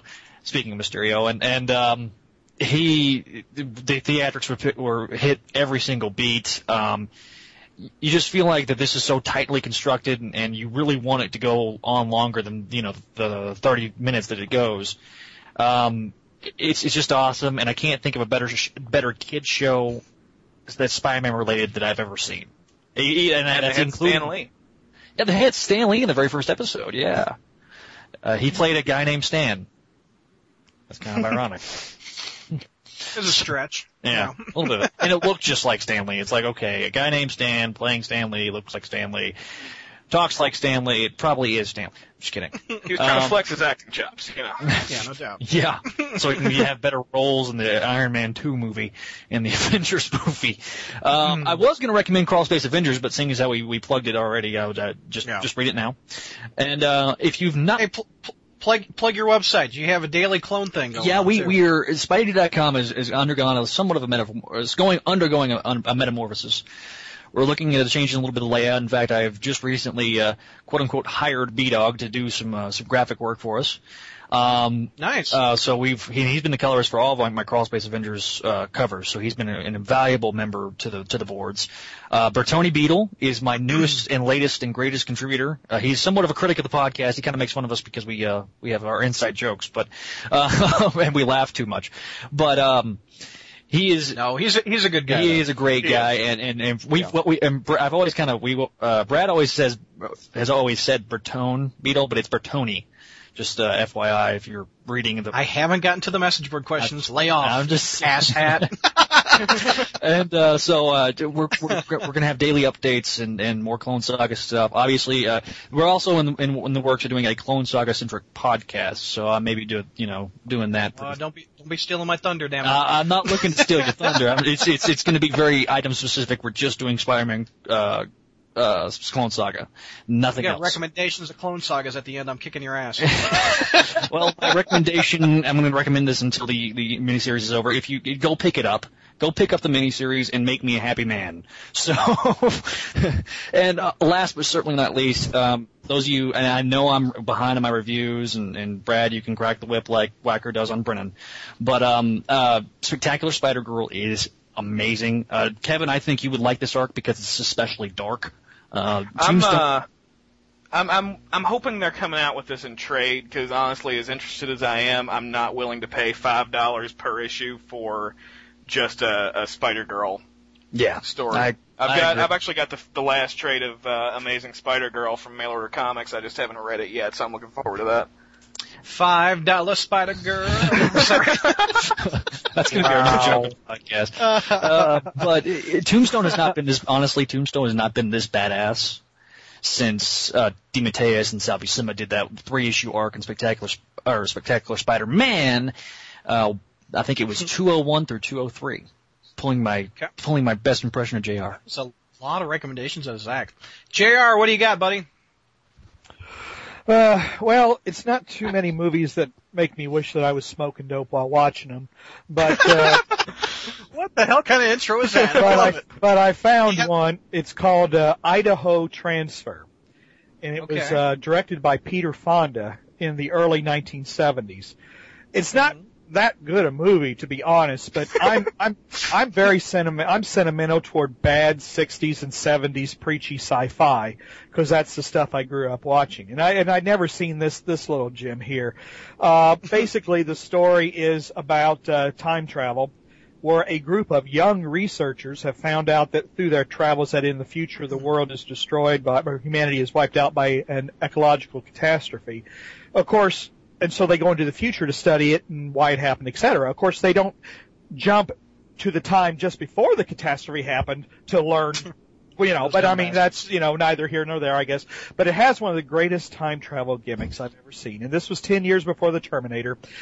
All the researchers have to be young because older people over 20 experience organ failure if they travel through time and the young girls have to strip down to their panties before they can travel through time. And I think, Wow.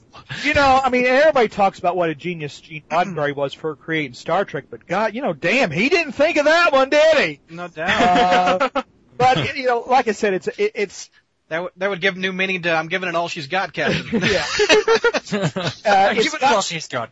yeah, it's it's like I said, it's a typical, uh, but it, but it's '70s trashy sci-fi, but it's still better than that original crap that the Sci-Fi Channel puts out oh, God, yes. relentlessly. Uh, and You it's gotta got aim higher at being better than that. Yeah, it's it's got um, it's got a couple of neat th- twists. Uh, when the young researchers who are planning on repopulating the uh, the uh, future finds out exactly what time travel does to them, and then there's there's an ending that you're either going to hate or you're going to love. I mean, it's just it's either you're going to like it or you're going to think it's totally stupid. But it predates the Matrix by at least 25 years, and I'll leave it Yeah. at that. Uh, Okay. but anyway, that, you know, it's just a dopey little movie, but you know, I'm an old dude who likes dopey little movies, so. One- Idaho. One more time, the, Bring your ball. Idaho. I, I was just going to ask. You know what? Bring your bong. Is that what you just said? you know what's sad, Jr. I think I've seen that, Oh yeah? and I think I was like ten or something, and it was on like a late night, uh, late late show movie when I was a kid, and I think I watched it. Did it have two guys and a girl? Were they the One research? Oh my god. Good God, you bastard! Uh, well, Was it- it was, um, the, well, there were girls and there were guys, but I mean, it was, um, they, they were kind of mixed and different. It just wasn't two guys and a girl or two girls and a guy or whatever. Uh, it was, it was one of Keith Carradine's, it was one of Keith Carradine's original roles, actually. Uh, and, uh, I like one critic of it. One critic said that the, the actors had to have been paid in pot and pizza because they sure did put a lot of money into this. Yeah, I think I've seen it. Hopefully, it's out on DVD. You've you've intrigued me, Jr. uh, let's see. My recommendations: uh, TV show, a DVD, a drink, and two comic books. Damn. Uh, Everybody settle in. well, uh, let's. y- Uh, Nurse Jackie is a Showtime original series. Just started up. It has Eddie uh, Edie Falco from The Sopranos. She played Miss Soprano. Edie Edie Falco. And uh, she's a nurse that's hooked on drugs and cheating on her husband. So that's good television. I think even Kevin would enjoy. That sounds like a Showtime show. it's a Showtime show. They aren't smoking pot, but if they're watching JR's movie, they should. Uh, also, the uh, DVD. Uh, I went. I found this really cheap. It was a two-season set for twenty bucks. Uh, X Files season one and season two. I've never watched any X Files with the exception of the two movies, and I dug it. So I was like, you know what, twenty bucks for two seasons, not a bad deal. So go to your local Walmart and find both seasons. Any any X Files fans out there? I never cared for it personally. No. Uh, my JR dad was a huge X Files fan. I think that's where I get my JR comic love for. Jr. seems like he'd like X Files. Do you like it? I had a hard time getting into it, to be honest. Okay. I mean, I mean, I, tr- Okay. I tried, but I just really couldn't get hooked on it. I'm just digging it. Anyway, If you think Uh, X the- Files is good, watch Fringe and have your mind blown. Fringe. Which one's Fringe? Oh, I never watched Fringe. Fringe is the new one by J.J. Abrams, and it's Mm. it started off kind of I didn't like the pilot, but after that it got really really good. Cool. Uh, the drink, Baja Blast Mountain Dew, No. available only At at Taco Bell. Taco Bell. Oh, If they if they would market this stuff, I would buy the metric ton of it. Have you, has anybody had a ba? It's like a melted blue popsicle, which is my idea of heaven. I, Brad, as somebody that frequents Taco, used to frequent Taco Bell because it was across the street from my work, I have drank the. Uh, what do you think? it, it's it's not bad. It's not bad. It's if I want something a little different than just regular Mountain Dew or or ugh, Pepsi. Fucking hate Pepsi. Can, can you imagine a pool? You're swimming in a blue liquid pool of Baja Blast Mountain Dew. Would that not be heavenly? I mean, it, I don't I don't know. It'd be awful sticky after I got it. Ugh. Stella, Baja Blast Mountain Dew had it, had a drink. I haven't been to Taco Bell in at least two years. Oh damn. I know. Bailey, Baja Blast. Uh, I have severe acid reflux, so I kind of avoid Taco Bell. Sorry. like the plague. like the plague. Okay. All right, Kevin or Jr. Yeah, never Baja tried Blast it. Mountain Dew. Never It- tried it. Oh. It, it made me think this must be what it tastes like to have ass in a cup. Okay Uh, then. well, th- that's just typical Kevin disagreeing with Brad. if you can't take your have real Mountain Dew, then what's the point? It's like No, Nuco. no, no, no. Code Red kicks ass. Code Red I do No, enjoy. no. I do enjoy Code Red. But all the other no, Mountain don't Dews have sucked. Oh, good lord, you're banned. Uh, okay, my two comic recommendations. Uh, I think an underrated book that, that is out there is Invincible Iron Man, written by Matt Fraction. I have and j- just gotten into that, Brad, and I. oh, what a great book, It, isn't it, it? is. It is intense. It's like it's like it's like something to tie you over until you see the next Iron Man movie. And uh, Iron Man Agent of S.H.I.E.L.D. Sucked out loud, I oh thought. God. But when they rebooted it, they put these two guys on there. Matt Fraction, as you know, wrote the uh, that that great uh, Sensational sensational Spider-Man annual. Yeah, just a top-notch writer, knocking it out of the park every single month with Invincible Iron Man. And they, and I like it because there's even uh, I, I know Norman is in every damn Marvel book, but he really is getting under Tony's skin. And I love the scene. I'll, I'll spoil a little bit. Uh, Norm or uh, Pepper Potts is flying. Uh, or no, wait a minute, is it Tony? Somebody's flying to Russia. It's either Pepper or Tony. It's Tony. Tony. Tony's flying to Russia. Norman gets the uh, Russian president on the line, says, "Can I enter your airspace?" And the Russian president says, "Hell no! You were like the Green Goblin or something. Screw you! Not everybody's behind you." And uh, Norman just tears up his office and just gets outraged at uh, not being able to enter Russian space. So, great characterization on that book. The Well, other, Not only is it uh, Matt Fraction from the Sensational Annual, but Salvador Larroca also did the art on the Sensational Annual. It's the You full team from that annual. I didn't put that together, but that's true. That's true. Also, uh, the only book outside of Spider-Man that JR is reading, Dark Avengers. Great book, month in and month out. Mike Deodato. Love his stuff. His stuff's sexy. It's, Will you, Oh you always throw me off the tracks with your cuts and your you sexy lines. Um, I'm bringing Where the hell sexy back. oh god. if you had to pick up one Norman book, JR, you can probably attest to this. Dark Avengers is it. This is the Norman-centric book. Yeah, it's a, it's a very good book. And we'll give JR the last word on this show. Now, before we go, I want to give a thanks to our sponsor, MailOrderComics.com, for supporting us month in and month out. They're currently accepting July orders, and their discounts can't be beat, with 38 up to 75% off the cover price of comics and trades. An example this month is Ultimate Comics Spider-Man number 2. The cover price is 4 bucks. Mail order has it for $2.47, which is 38% off the cover price.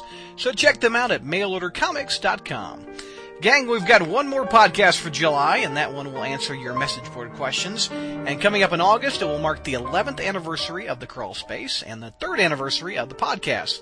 So help us blow out the candles next month. Gang, I'm Brad Douglas for the SpiderManCrawlspace.com. Thanks for listening, and keep on thwipping.